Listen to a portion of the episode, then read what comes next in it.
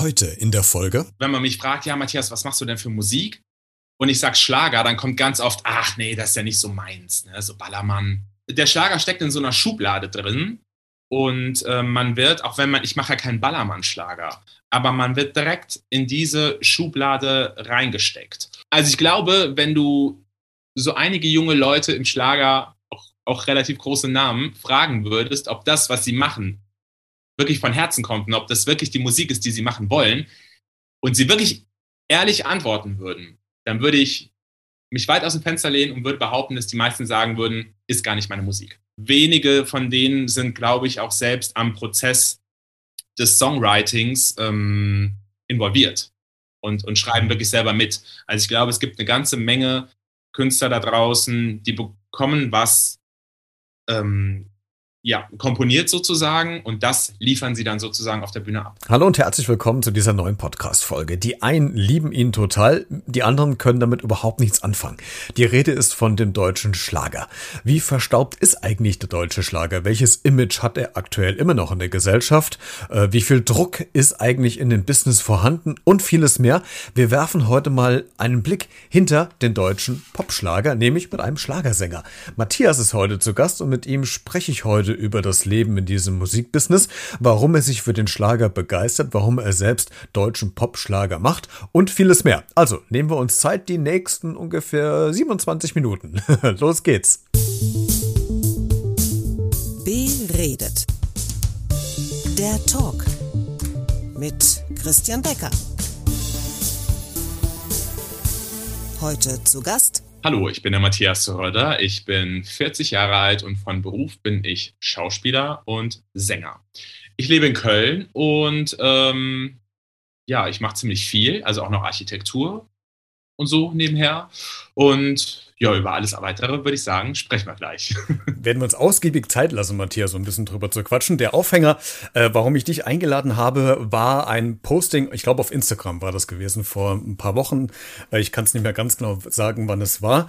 Äh, da hast du nämlich ähm, gepostet sinngemäß, äh, dass man den deutschen Schlager nicht unterschätzen sollte. Und da will ich heute mit dir so ein bisschen drüber sprechen, allgemein zum deutschen Schlager, wie es jetzt alles entwickelt hat und warum du ausgerechnet zu diesem Posting dich veranlasst gefühlt hast. Bevor wir aber äh, ähm, einsteigen ins Thema, die Frage an dich. Wann hat dich denn jemand zuletzt unterschätzt? In welcher Situation? Das ist aber eine schwierige Frage. Das ist auch das Qualitätspodcast. Wir steigen schon direkt. also ich glaube, das war tatsächlich jetzt noch die letzten Tage. Ähm, ich arbeite ja auch im Architekturbüro und ähm, also ich glaube, meine Kollegen unterschätzen mich dann doch ab und zu mal, wenn ich ähm, auch mal böse werden kann im, im Gespräch mit Handwerkern oder so, wenn die jetzt gerade nicht so parieren, wie ich das gerne hätte oder wie wir das gerne hätten. Ich glaube, da unterschätzt man mich dann doch, ja.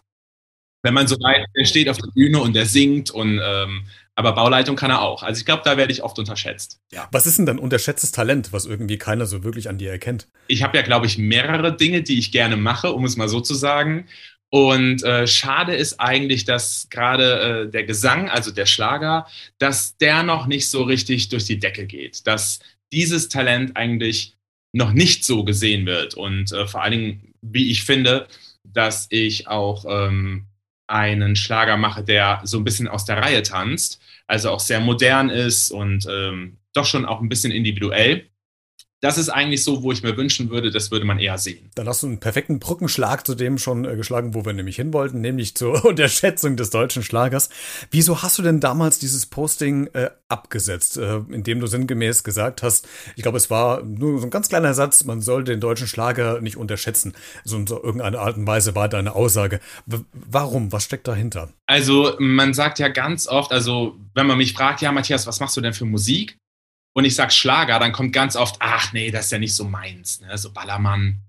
Der Schlager steckt in so einer Schublade drin und äh, man wird, auch wenn man, ich mache ja keinen Ballermann-Schlager, aber man wird direkt in diese Schublade reingesteckt. Und äh, bevor man sich die Musik mal irgendwie angehört hat, wird gesagt, ah, Schlager ist so gar nicht meins. Schlager ist so gar nicht meins. Und da denke ich mir, Leute, hört doch mal hin. Das ist echt gut. Und äh, deswegen war ich an diesem Abend auch so ein bisschen verärgert, weil mir war das im Zuge mit der neuen Single und so ein paar Mal äh, passiert in den letzten Tagen. Und deswegen habe ich mich dazu äh, verpflichtet gefühlt, ähm, für den Schlager mal eine Lanze zu brechen und äh, ja, was Positives darüber zu schreiben. Guck mal, hast du schon geschafft, weil jetzt sprechen wir nämlich darüber, über den deutschen Schlager. das heißt, wenn man so äh, dir zuhört, wie du es gerade erklärt hast, ist es immer noch so, dass der deutsche Schlager noch klischeebehaftet wahrscheinlich ist, ne? Ja, finde ich absolut aber absolut zu Unrecht. Und jetzt könnte man ja äh, so ein bisschen philosophieren äh, eine Hypothese aufstellen, woran liegt es denn? Weil theoretisch, wenn man doch mal so in die Schlagerlandschaft reinguckt, das sind ja mittlerweile doch alles junge Leute, die die Schlager machen. Die sind so in unserem Alter oder sogar zum Teil noch jünger. Also ich würde jetzt mal Beatrice Egli nennen, die ist ja auch in dem deutschen Schlager, vielleicht ist es Popschlager oder Schlagerpop ja auch unterwegs oder ganz klassisch, ich weiß nicht, Helene Fischer ist es, im Grunde ist es doch auch Schlager. Also im Grunde ist doch eigentlich dieses altbehaftende Klischee von Schlager, dass es altbacken ist oder so, oder dass es Richtung Ballermann geht, doch eigentlich hinfällig, weil es doch eigentlich gar nicht mehr zutrifft. Oder ist das tatsächlich in den Köpfen immer noch vorhanden? Also du hast jetzt natürlich gerade die ganz großen Namen genannt. Ne? Ähm, die dürfen ja so ziemlich machen, was sie wollen. Und ähm, natürlich auch die Alteingesessenen, wie eine Marianne Rosenberg oder Matthias Reim oder so, die haben ja seit seit Jahrzehnten eigentlich ihren Stil und dem bleiben sie auch treu. Und ähm, ja, eine Beatrice Egli oder ähm, auch eine Kerstin Ott, die auch ja fast schon so, so Deep House ähm, Beats da reinbringt. Die haben natürlich den großen Durchbruch geschafft mit was sehr eigenem und was äh, sehr spannendem und ja, dazu gehört natürlich auch ab und zu mal ein bisschen Glück. Ne? Aber was man natürlich auch sehr viel mitbekommt, wo du sagst, junge Leute im Schlager. Ähm, also ich glaube, wenn du so einige junge Leute im Schlager, auch, auch relativ große Namen, fragen würdest, ob das, was sie machen, wirklich von Herzen kommt und ob das wirklich die Musik ist, die sie machen wollen, und sie wirklich ehrlich antworten würden, dann würde ich mich weit aus dem Fenster lehnen und würde behaupten, dass die meisten sagen würden, ist gar nicht meine Musik. Ja. Das wird, glaube ich, auch viel von, von großen Plattenfirmen gemacht. Da wird vorgegeben, was zu singen ist und was erfolgreich ist im Mainstream. Und ähm, ja, dann wird da irgendwie eine gut aussehende Schlagersängerin oder ein gut aussehender Schlagersänger irgendwie vorgesetzt und äh, der macht es dann. Also wenige von denen sind, glaube ich, auch selbst am Prozess des Songwritings ähm, involviert und, und schreiben wirklich selber mit. Also ich glaube, es gibt eine ganze Menge Künstler da draußen, die bekommen was ähm, ja, komponiert sozusagen und das liefern sie dann sozusagen auf der Bühne ab. Das ist ein ganz äh, spannender Punkt, den du, den du gerade sagst. Äh, kommen wir gleich nochmal drauf. Ich würde aber gerne von dir noch wissen, Matthias, wie, wie definierst du denn eigentlich Schlager? Was ist, was ist für dich denn Schlager? Weil dieses Genre, dieses Musikgenre ist ja schon relativ breit gefächert. Da, da fällt ja relativ viel drunter. Jetzt kann ich mir auch vorstellen, dass, weil du es eben sagst, es gibt ja viele Künstler auf dem Markt, dass das jeder für sich vielleicht auch nochmal anders definiert. Wie, welche Definition hast du denn für dich gefunden zum Thema Schlager? Also Schlager ist für mich ähm, sowas, ja, sowas Heimisches irgendwie. Also es hat die deutsche Sprache, aber ich sag mal so, aber ist auch Schlager. Ne? Ähm, deswegen, die, dieser Begriff, der gefällt mir gar nicht so gut. Also Schlager. Deswegen fängt man dann auch immer schon an zu erklären, ist es jetzt Popschlager oder oder, oder was hatten wir, 90er Schlager oder irgendwie, keine Ahnung, man versucht immer auch das Wort weiterzuentwickeln, weil mit Schlager verbindet man auch direkt irgendwie die 50er, 60er, 70er, 80er.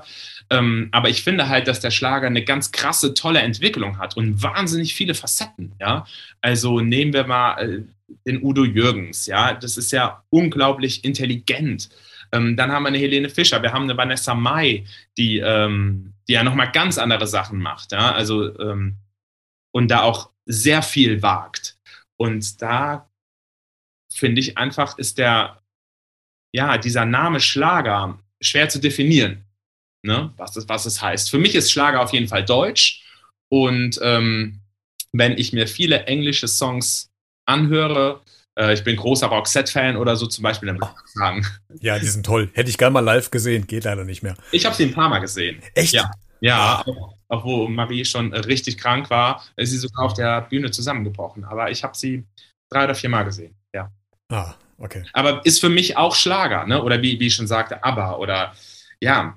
Ich glaube, es ist wirklich dieses Schubladendenken in Deutschland, dieses, den stecken wir da rein und den stecken wir da rein. Wer bei Florian Silbereisen auftritt, der ist Schlager und wer bei immer wieder Sonntags ist zum Fernsehgarten, ja, und ähm, ja, die anderen haben ja kaum noch Shows. Da gibt es dann noch Sing meinen Song oder so. Von daher ist ja ganz gut, dass der Schlager da noch so breit vertreten ist. Ja, aber hast du nicht trotzdem das Gefühl, dass der, dass der Schlager, oder ich, ich bleibe jetzt trotzdem mal bei dem Begriff Schlager, auch wenn du vielleicht jetzt nicht äh, so, so gerne damit arbeitest, aber dass sich trotzdem, und das vielleicht auch als positive Entwicklung zu sehen, dass sich ja das Publikum schon verändert. Also jede Musikrichtung verändert sich ja im Laufe der Zeit. Du hast es eben schon gerade angesprochen, von Udo Jürgens bis quasi heute Helene Fischer, das sind ja Jahrzehnte dazwischen. Das heißt, äh, es sind ja auch ganz viele junge Leute noch mit dazugekommen. Das Publikum hat sich ja auch verändert und wenn ich mal so, ich habe eben das auch gerade nochmal gemacht, so in die Charts mal reingeguckt habe oder so, so was bei YouTube drin ist oder was für Leute solche Videos kommentieren, das sind ja schon, das sind ja nicht die älteren Leute, sondern das ist ja schon das jüngere Publikum. Mindestens die Gleichaltrigen, wenn man selbst auf der Bühne steht, aber mindestens doch auch schon die Jungen. Das heißt, man zieht sich doch eine neue Generation auch in dieses Musikgenre doch mit rein eigentlich, oder? Eigentlich schon, ja. Also ich kenne viele junge Leute, sehr, sehr junge Leute, die Schlager total mögen. Ne? Aber es wird halt auch nach außen immer wieder suggeriert. Das Schlager ist Howard Carpenter, ist Roland Kaiser, also alle die, die bei Florian Silbereisen in der Show sind. Ne? Also ich finde, es wird auch nicht modern gemacht. Ich fand diese neue Zarella-Show, fand ich total gut. Das war mal so ein bisschen was Frisches, aber man hat auch wirklich das Gefühl, ähm, dass, dass der Schlager überhaupt nicht ähm, aufblühen will, manchmal so. Oder dass es keine Menschen gibt, die, die sagen, so, wir machen jetzt mal was Modernes draus. Deswegen die Zarella-Show finde ich super, aber ähm, es wird halt auch immer wieder genau, ähm, es werden immer wieder dieselben Punkte gedrückt. Ne? Also, ja, ich möchte jetzt nicht irgendwie über irgendwen sprechen oder so, aber es gibt halt einfach auch Moderatoren, wo ich das Gefühl habe, verarschen die jetzt die Branche? Also ja, so, mehr sage ich nicht. Aber dann denke ich mir, oh nee, das bin doch jetzt nicht ich. Und da gehöre ich doch jetzt auch nicht zu, will ich auch nicht zugehören und gehöre ich auch nicht zu, also nicht zu der Liga, um Gottes Willen. Du, kann ja vielleicht noch werden, was weiß ich, was in zwei Jahren passiert, ne? Das, du hast ja gesagt, das, das, manchmal brauchst du ja auch so das gewisse äh, letzte äh, Quäntchen Glück noch irgendwie, dass es irgendjemand hört oder dich sieht oder sowas. Auf jeden Fall, aber ich glaube vor allem auch, dass es ähm, erstmal ein Durchhaltevermögen braucht und ich glaube auch, dass es eine Individualität braucht. Und ähm, genau das mache ich jetzt, weil, wie gesagt, wenn ich mir so einige Sachen anschaue oder auch Veranstaltungen, da sagt mir mein Herz, das möchte ich nicht. Also dafür muss ich mir jetzt nicht den Arsch aufreißen, auf Deutsch gesagt. Und deswegen gehe ich jetzt zum Beispiel her, um den Schlager nicht zu unterschätzen. Und ähm, es kam jetzt auch, ich probe gerade für mein neues Soloprogramm. Wenn du durch die Hölle gehst, geh weiter. Und äh, ich nehme natürlich meine eigenen Songs mit auf die Bühne. Und auf der Bühne bin ich und meine Pianistin. So, und wir werden zeigen, was Schlager alles kann. Und es gab jetzt ein, zwei Durchläufe, wo ich auch Bekannte hatte, die sich das Ganze angeguckt haben und die haben gesagt, wow, uns sind nie die Texte aufgefallen. Die sind ja richtig, richtig gut. Also meine Texte jetzt, ne? unsere Texte. Und ähm, muss er dazu sagen. Ähm, und die waren richtig begeistert, ehrlich richtig begeistert. Und ähm, ich finde sowieso, dass das auch eine Aufgabe ist. Also erstens als Künstler eine Message zu haben, aber auch die Menschen wieder zum Zuhören zu bringen. Ähm, weil wir leben ja in einer Welt, da geht ja alles nur noch schnell, schnell, schnell und Stream, Stream, Stream, alles umsonst und, und keiner will mehr zahlen. Man läuft in Playlisten, hat dann nachher, was weiß ich nicht, wie viel, wie viele Likes und Streams, aber keiner kennt den Namen dahinter. Ja. Und ähm, da gehe ich jetzt lieber wieder auf die kleine Bühne zurück mit dem Publikum, was auch sich ein Ticket kauft und was den Rodder sehen will und ähm, was sich überraschen lassen will. Und ich schwöre dir, die werden überrascht. Äh, du hast eben noch einen spannenden Punkt gesagt, Matthias, und zwar so diese, die fehlende Individualität oder den Mut zu haben, nochmal was Neues zu machen.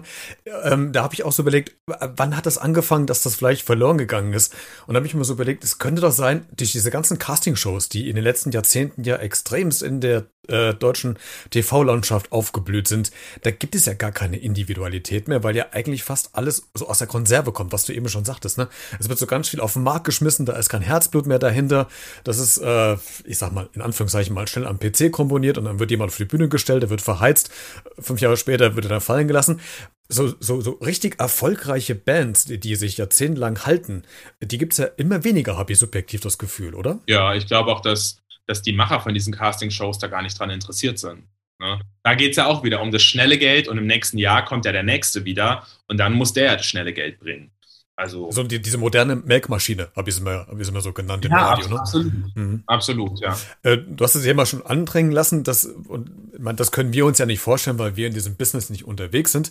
Aber dieser Druck in, in diesem Musikbusiness, der muss ja irrsinnig hoch sein. Also es gibt ja ganz viele Schlagersängerinnen und Sänger oder generell Sängerinnen und Sänger in Deutschland. Wie, wie spürst du denn diesen Druck? Oder lässt du diesen Druck gar nicht zu, weil du sagst, okay, ich bin so individuell, dass ich das so gerne mache, wie ich es jetzt mache. Äh, ich mache das auch in Anführungszeichen nebenher, du hast ja noch den Hauptjob als, als Architekt oder in diesem Architektenbüro, dass sich bei dir gar kein Druck aufbaut oder merkst du trotzdem, dass du immer wieder kämpfen musst, immer wieder nach vorne preschen musst? Auf jeden Fall. Also der Druck ist enorm und ähm, wenn du mit so einer Sache anfängst, investierst du ja auch viel. Ja? Und ich spreche nicht nur von Geld, sondern ich spreche auch von, von Zeit, von Herzblut, von, von, von Kreativität. Also du brennst ja für was. Und wenn das dann nicht den, ähm, den Erfolg bringt, den du dir erstmal wünschst, dann ist das sehr ähm, schmerzlich. So, jetzt habe ich ja, ich bin ja, stehe ja seit 15, 16, 17 Jahren auf der Bühne. Ich habe ja viele Sachen gemacht, Musical, Theater, Regie, keine Ahnung, dann irgendwann die, die TV-Shows äh, oder, oder Soap habe ich gedreht. Und alles ist irgendwann mal vorbei in dieser Branche. Und ähm, der Druck ist enorm. Und äh, mein bester Freund hat mich irgendwie vor, vor zehn Jahren gefragt, hör mal, Matthias, willst du nicht wieder hier, als ich habe Bauzeichner gelernt, willst du nicht im Architekturbüro wieder anfangen? Das habe ich dann gemacht und habe sogar daraufhin noch studiert. Und ich muss sagen, gerade in Zeiten von Corona bin ich nur noch dankbar. Ne? Und das Schöne ist, dass mir dieser Job auch total viel Spaß macht. So, und da kenne ich halt einfach viele Kollegen, ob jetzt im Schauspiel oder im Schlager, die ähm, für, für die brach alles weg. Für die brach alles weg und selbst die, die noch einen Kellnerjob nebenher hatten, das fiel ja auch weg. Ne? Und ähm, ich muss sagen, ich bin jetzt 40 Jahre alt und es war, ich hätte es vielleicht ein bisschen früher leichter sehen können. Es ist wirklich erst auch im, in den letzten ein, zwei Jahren gekommen, dass ich es leicht nehme, weil ganz ehrlich, unser, unser Erfolg oder mein Erfolg hängt von den Entscheidungen von einzelnen Redakteuren ab. Und ähm, da kann ich nichts machen. Wie sage ich immer so schön, ich habe die Besetzungscouch so oft angeboten und keiner wollte. Also. Aber das, das ist ja dieser Punkt, diese, diese Abhängigkeit von, von anderen, wo man, okay, wo man quasi das eigene Schicksal, vielleicht klingt jetzt ein bisschen übertrieben, aber das eigene Schicksal in deren Hände legt äh, und darauf angewiesen sein, dass die einen pushen oder halt im Radio spielen oder sowas. Das, das Abhängigkeitsverhältnis ist ja absolut da. Deine aktuelle Single äh, heißt nochmal, die äh, kann man überall streamen und downloaden und kaufen natürlich, äh, um dich natürlich da auch zu unterstützen. Äh, warum hast du dich eigentlich diesem Genre Schlager überhaupt verschrieben? Also was war denn so der, der Auslöser? Gab es irgendwie so eine Kindheitserinnerung, wo du sagst, okay, das habe ich mal ein Lied gehört und seitdem bin ich in der Schlagerrichtung unterwegs?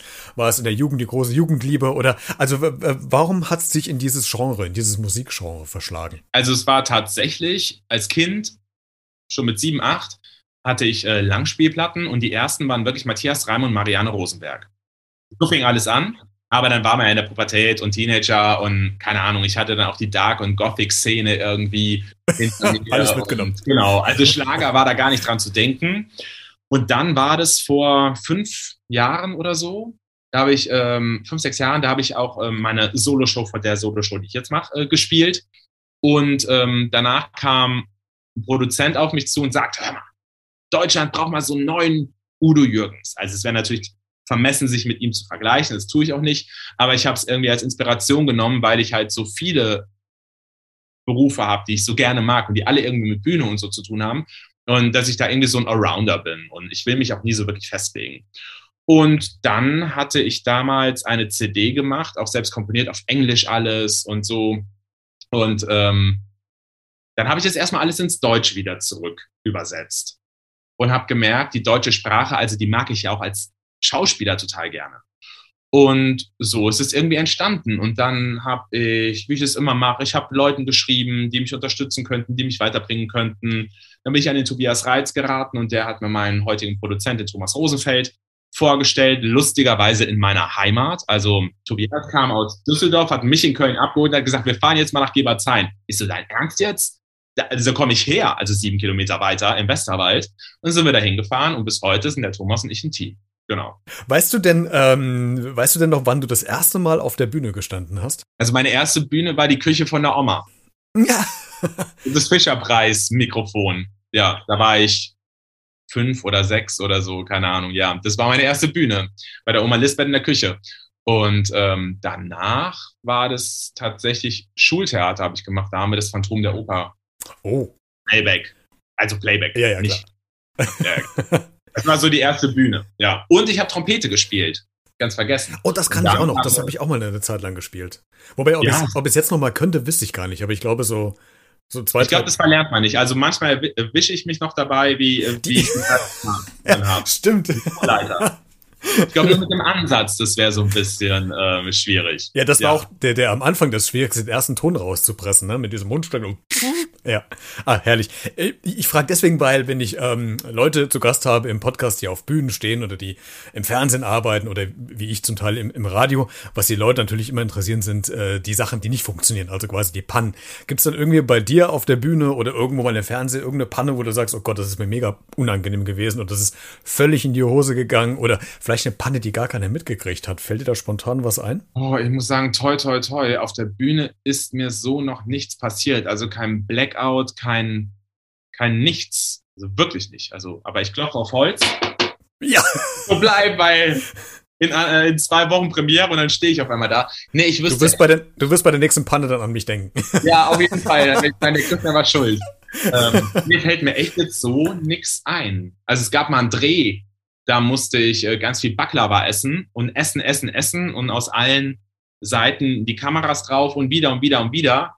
Und da ist mir so schlecht geworden, dass ich auf die Toilette rennen musste. Und danach habe ich auch einen Wodka bekommen. Ja, ja, das war so süß.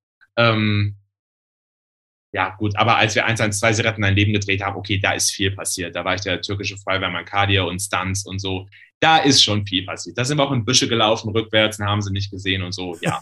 Aber Gott sei Dank gesagt, keine allzu große Panne auf der Bühne. Nee. Das gibt's nur in den Träumen, in diesen Horrorträumen. Wenn, wenn du noch auf der Baustelle stehst und mit dem Bauherrn am Reden bist und im Fernsehgarten fängt er aber schon an, deine Musik zu spielen und du denkst, da musst du doch jetzt hin. Und ja, Echt, echt, so, so verrückte Träume hast du dann, oder? Ja, die gibt's. Ja? die gibt's. Okay. Ja. Bist du eigentlich immer noch ziemlich, ziemlich aufgeregt, wenn du irgendwie vor TV-Auftritten bist, oder hast du für dich so einen Weg gefunden, das irgendwie zu regulieren? Also Hammer. Schlimm. Schlimm aufgeregt. Ja. Aber irgendwie fände ich es auch geil. Das ist dann so, du gehst auf die Bühne und eine Minute später ist es weg. Das davor ist schrecklich. Das ist wirklich schrecklich. Also, ähm, Aber das ist ja auch das, was man ja eigentlich auch sucht, wenn man so in diesem Business unterwegs ist, oder? Das, ich meine, auf der einen Seite ist es ein furchtbar miserables Gefühl. Ich weiß es auch noch. Das erste Mal ähm, am Mikro vom Radio in der Morning Show. Ich habe, ich glaube, tagelang nicht durchgeschlafen. Überhaupt nicht. Ich war so nervös. Und dann ist es soweit und du drückst aufs Knöpfchen und zwei Minuten später denkst du, okay, geil, das macht Spaß. Hättest dir eigentlich die ganze Aufregung sparen können, aber das ist dir ja am Anfang dann nicht bewusst, ne? ja. Ja, ja, also das gehört natürlich auch so ein bisschen dazu. Das ist so ein bisschen, ja, ich weiß nicht, warum man sich das antut. Das ist ja so ein bisschen Selbstbestrafung oder so. Also ich könnte definitiv ein entspannteres Leben führen, also gar keine Frage. Bisschen sadistisch ist es ja vielleicht dann schon, ne? ja, statistisch, an dem Wort suchte ich. Wenn du mal wild äh, äh, dir was wünschen könntest, mit wem würdest du denn gerne mal ein Duett aufnehmen? Ganz ehrlich. Hm? Uschi Blum. Da! Ganz ehrlich. Ich fände das mega, weil ähm, ich lache halt auch einfach gerne und nehme die Dinge manchmal selbst nicht so ernst, so wie jetzt auch auf der Bühne.